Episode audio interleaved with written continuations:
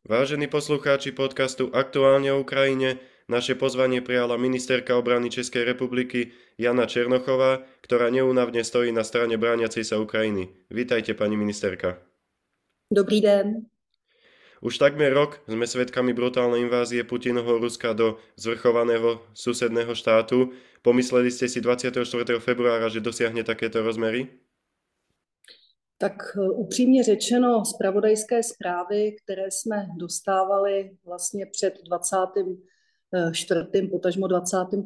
únorem, eh, tak eh, o let, let, lecos napovídali, napovídalo to i vlastně poměrně velké množství ruských vojáků, které se pohybovalo na hranicích s Ukrajinou, ať už z té strany Běloruska nebo Ruska ale upřímně řečeno, pořád jsme všichni doufali v to, že se něco takového nemůže stát a že eh, vlastně v 21. století si někdo něco tak bezprecedentního, něco tak v rozporu s mezinárodním právem i s, nějakou, s nějakými morálními hodnotami, tak prostě nedovolí.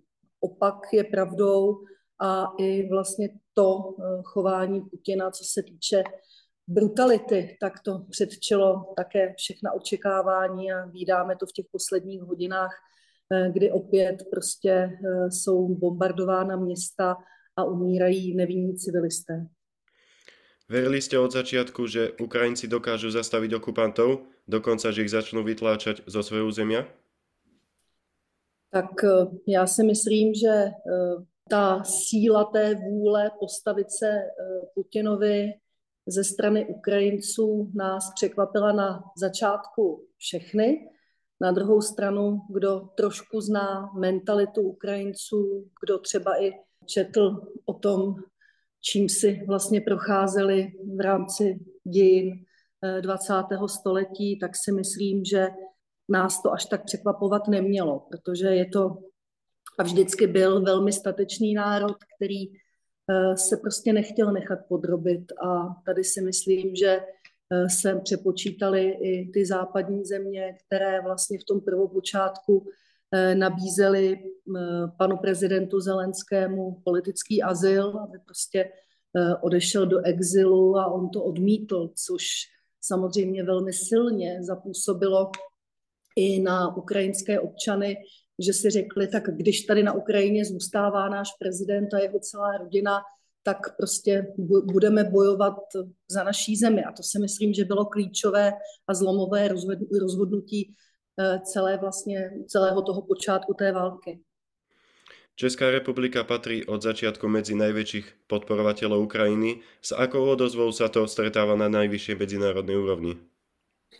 Tak eh, pan premiér Fiala byl jedním z prvních evropských politiků ještě i před naším předsednictvím Evropské unii, eh, který se spolu eh, s dalšími kolegy z Polska a ze Slovenska na Ukrajinu za prezidentem Zelenským vydal, takže to si myslím, že velmi silně rezonovalo v tom mezinárodním prostředí. Pak se začali přidávat další politici, a vlastně to je ta osobní, personální podpora Ukrajině. Ale teď, když budeme hovořit o té vojenské nebo té humanitární, tak Česká republika poslala vlastně dávku dělostřeleckých eh, granátů na Ukrajinu eh, ještě před eh, nocí ze 24. na 25. února.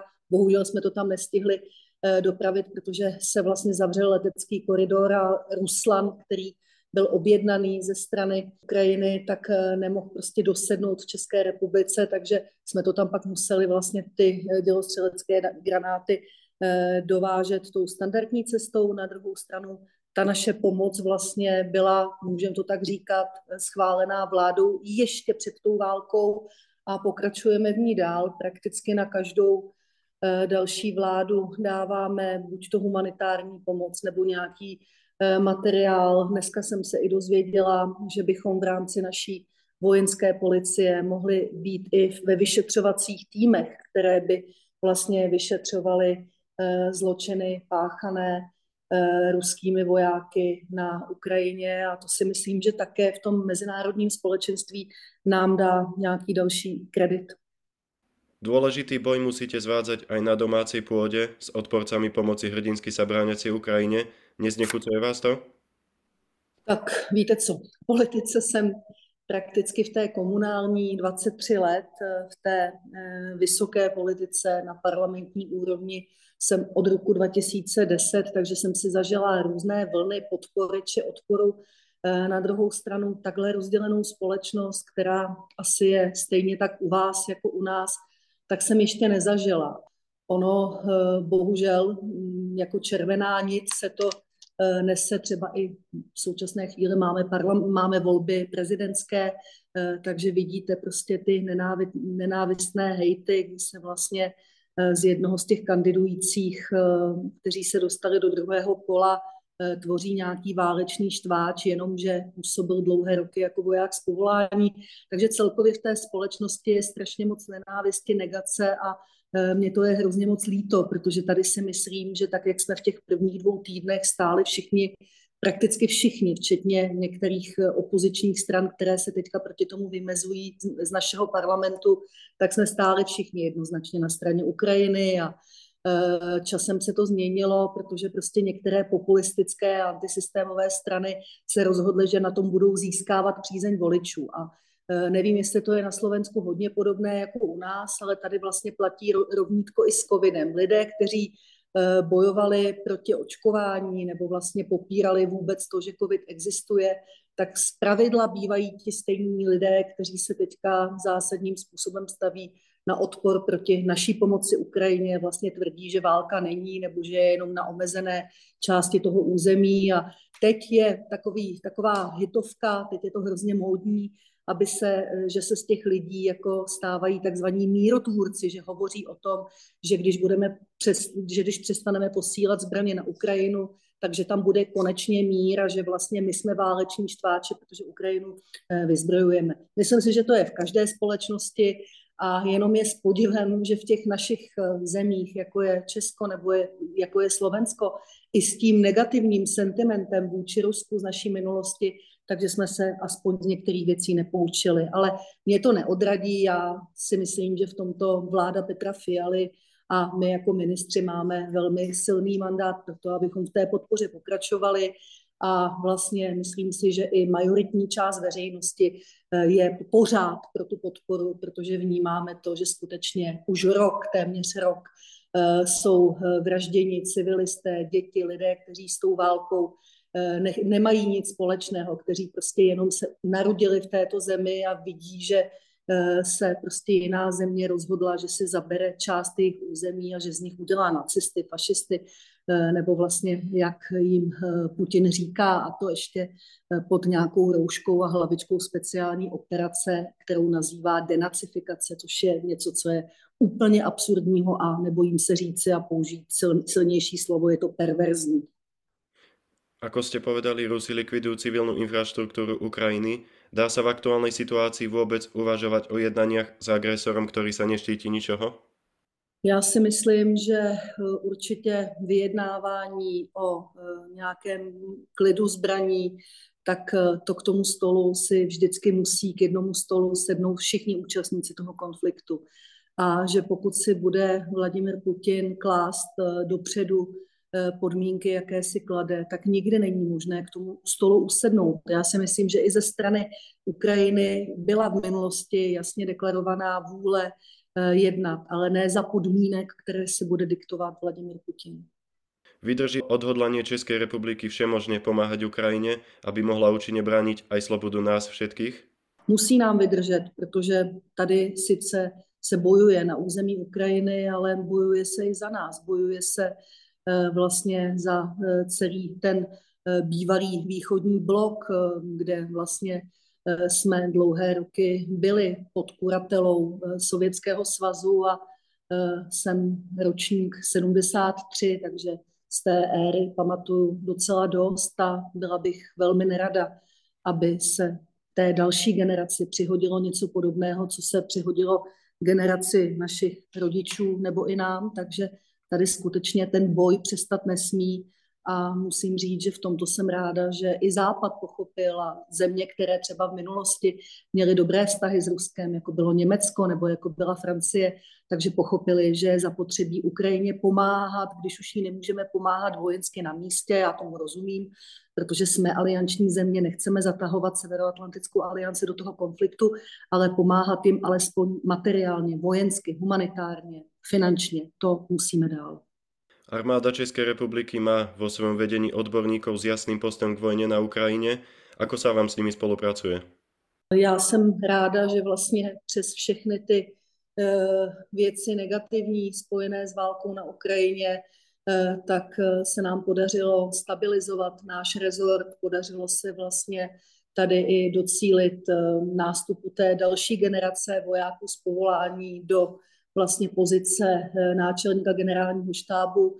Eh, je tady vlastně pan generál Řehka, eh, který ať už má zkušenosti tedy z těch bojových misí, protože byl ve speciálních silách, nebo má i zkušenosti s vedením významného úřadu, jako je NUKIP, tak v tuto chvíli jsem velmi ráda, že je prostě součástí toho našeho týmu a že stojí v čele armády právě on, protože samozřejmě, že i vedle těch konvenčních eh, způsobů boje, ty boje probíhají i v tom kyberprostoru, stejně tak jako probíhají i různé dezinformační kampaně a to si myslím, že je právě i věc, kde může pan generál Řehka zužitkovat tu svoji zkušenost eh, s vedením NUKIBu a musím říct, že jsem ráda, že se stal náčelníkem generálního štábu právě on.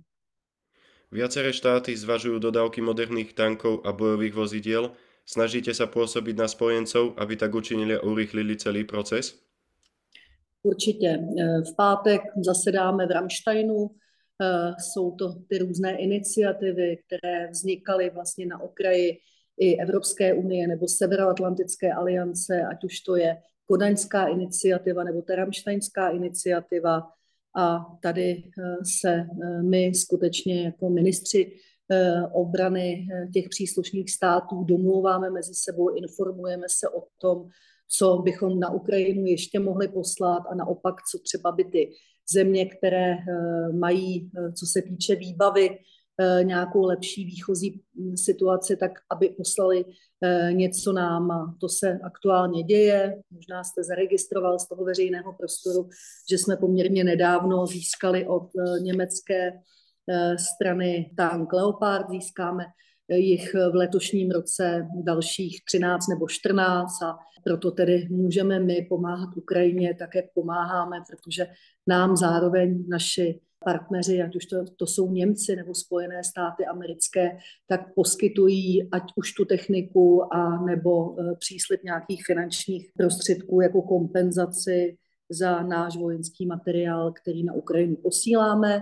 A ten materiál není pouze samozřejmě ze zásob armády České republiky, ale e, my jsme od prvních dnů byli schopni e, do toho vývozu vojenského materiálu intenzivně zapojit i naše zbrojaře a tady si myslím, že to je také něco, co historie ukáže, že byl krok správným směrem.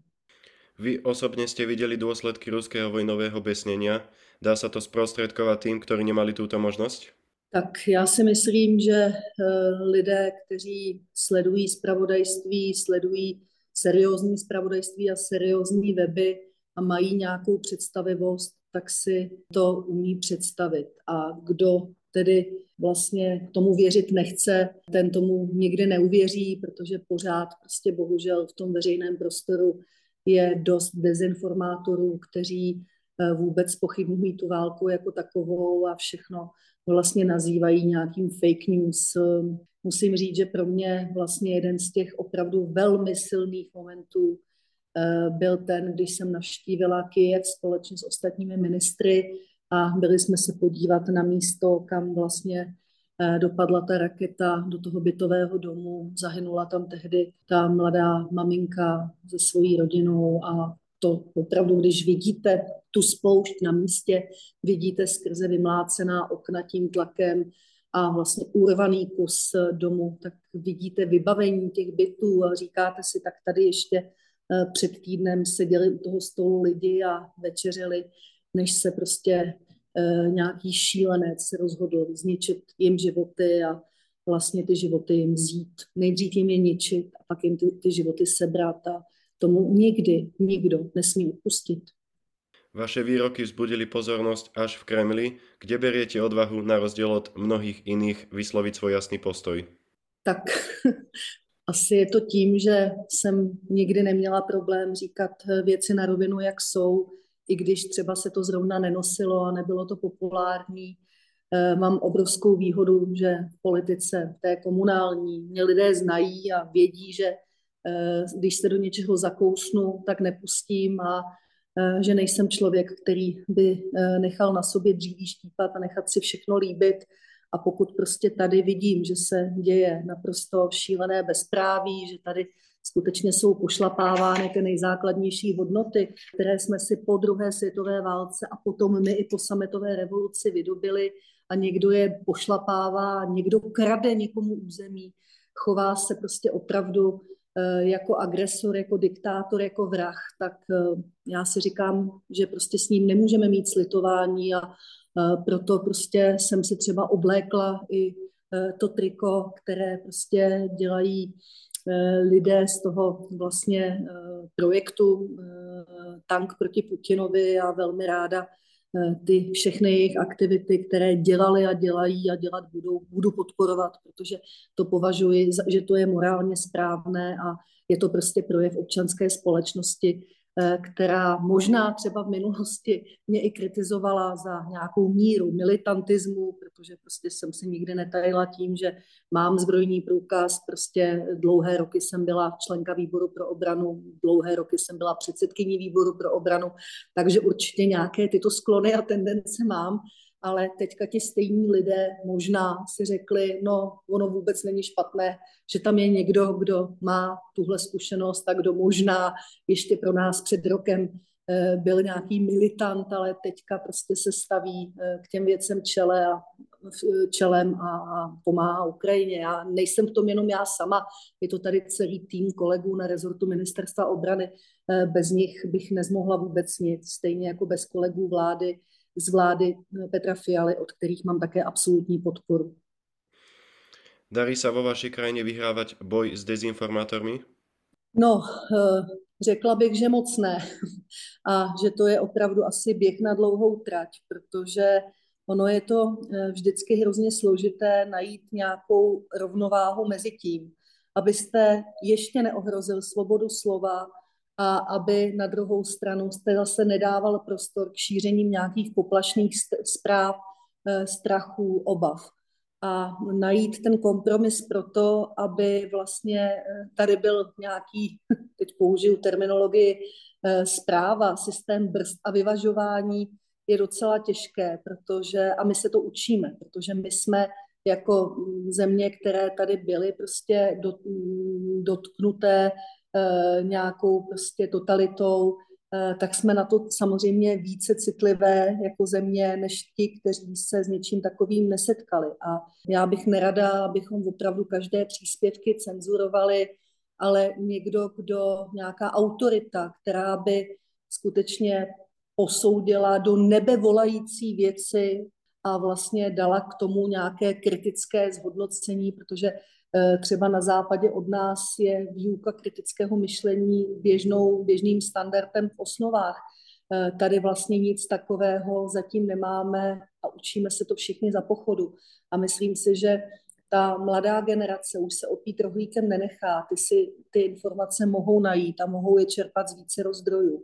Ale bohužel třeba ta generace moje nebo možná o něco starší až do generace mých rodičů, tedy Eh, lidí, kterým je kolem 80 let, eh, tak některým prostě fámám, dezinformacím snadno podlehnou a to si myslím, že je eh, opravdu velice nebezpečné pro tu společnost, protože tím pádem populisté jsou na koni a vlastně získávají takto velmi levně hlasy těchto lidí, kteří, protože se třeba bojí o svůj život, když jim někdo říká, že prostě tady bude nějaká mobilizace a že někdo bude odvádět jejich syny a vnuky, Eh, tak samozřejmě, že eh, nějaký jejich eh, postoj k válce na Ukrajině to může ovlivnit.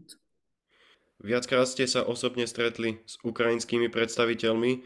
Stále je v nich to obdivuhodné odhodlanie vydržať boj s okupantmi?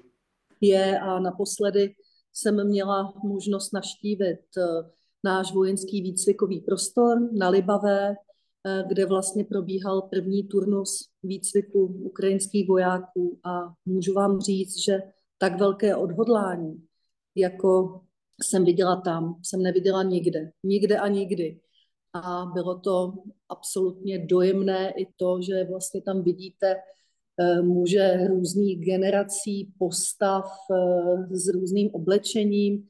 Část z nich samozřejmě měla nějakou armádní zkušenost, část z nich eh, byla úplně bez zkušeností a oni v mrazu, tam opravdu byly závěje sněhu, Česká televize Václav Moravec natočili vlastně i e, některé záběry z té Libavé, budou ve fokusu, takže e, tam jako sám uvidíte, jak to bylo těžké v těch podmínkách tam cvičit. Bylo to v době, kdy kulminovaly všechny možné respirační choroby, a ti lidé prostě být s horečkama, s kašlem, ne úplně zdraví jako z hlediska respiračních chorob, tak prostě odmítali necvičit a řekli, že jejich čas prostě je eh, krátký na to, aby se eh, někde povalovali v posteli s, s čajíčkem a s citronem a že oni prostě sem přijeli proto, aby se nechali vycvičit proto, aby mohli bojovat za svoji zemi. A to musím říct, že to, to opravdu pro mě byl tak silný moment, když Eh, na tom nástupu. Jsem ty lidi viděla a když jsem mluvila s těma jejich veliteli, že jsem si řekla, že eh, to, co tady vlastně děláme jako Česká republika i ostatní země, že jim pomáháme na našem území eh, cvičit jejich vojáky nebo vlastně i ty mobilizované občany, takže je strašně silná pomoc a že si toho velmi váží a opravdu Eh, chtějí za svoji zemi bojovat. Takže to je asi ta nejsilnější motivace, eh, které se v životě žádný Putin nemůže ani přiblížit, protože ti lidé, kteří bojují na straně Ruska eh, proti Ukrajině, tak mají možná tu motivaci, kterou jim říká Putin, ale žádnou svoji vnitřní motivaci, jako mají ti Ukrajinci, chránit svoji rodinu, svoji zemi, svoje hodnoty, které mají, tak tu ti Rusové nikdy mít nebudou. V minulom týždni sme videli strašný raketový útok v Dnipre. Smutek, beznaděj a říkám si opět, máme tady Organizaci spojených národů, jak je možné, že vlastně pořád eh, v rámci této organizace eh, může udávat eh, nějaký kurz toho, jak ta organizace hlasuje, o čem hlasuje Rusko, které je prostě jednou z těch zemí, Eh, která má vlastně pevné hlasovací právo. Já chápu, eh, že to všechno vzniklo na pozadí ukončení druhé světové války, eh, kdy vlastně to rozdělení, geopolitické rozdělení světa bylo nějaké, ale na druhou stranu přeci ve slušné společnosti nikdo sám o sobě v tomto smyslu hlasovat nemůže a tady by určitě minimálně mělo platit, že pokud prostě se nějaký tribunál usnese, že oni jsou tím agresorem, takže by eh, to právo jim mělo být pozastaveno. A to mě mrzí, že se nestalo, neděje a že vlastně my tady pořád všichni budeme eh, přihlížet tomu, že se vlastně eh, děje takovéto bezpráví a tyto příšerné útoky prostě na civilním obyvatelstvu a nemáme moc šancí Eh, to nějakým způsobem eh, my eh, z hlediska mezinárodního práva řešit. Můžeme to řešit samozřejmě těmi budoucími trestními tribunály, můžeme to řešit vojenskou humanitární pomocí, můžeme to řešit i dodáváním nějakých agregátů, aby vlastně ta Ukrajina nebyla zcela bez té infrastruktury, protože i když jsme byli my v tom Kijevě, tak tehdy prostě také tam probíhaly raketové útoky a část Ukrajiny Eh, a Kijeva byla, eh, skoro celá část byla bez, bez vody, eh, velká část byla bez elektrické energie. Teď se to děje na čím dál tím větším území a to je také něco, co by určitě mezinárodní společenství nemělo přehlížet. Takže mě to rve srdce, když vidím ty záběry, vím, kolik lidí tam prostě zemřelo a rozhodně je v našem zájmu nás všech lidí civilizovaných, kteří uznáváme nějaké hodnoty, aby tam ta válka skončila co nejdřív, ale ne tím, že Volodymyr Zelensky odevzdá Putinovi, co chce. To prostě to není, to není žádný díl a to se stát nemůže a věřím, že se to nestane. Darí se Ukrajincům opravovat infrastrukturu?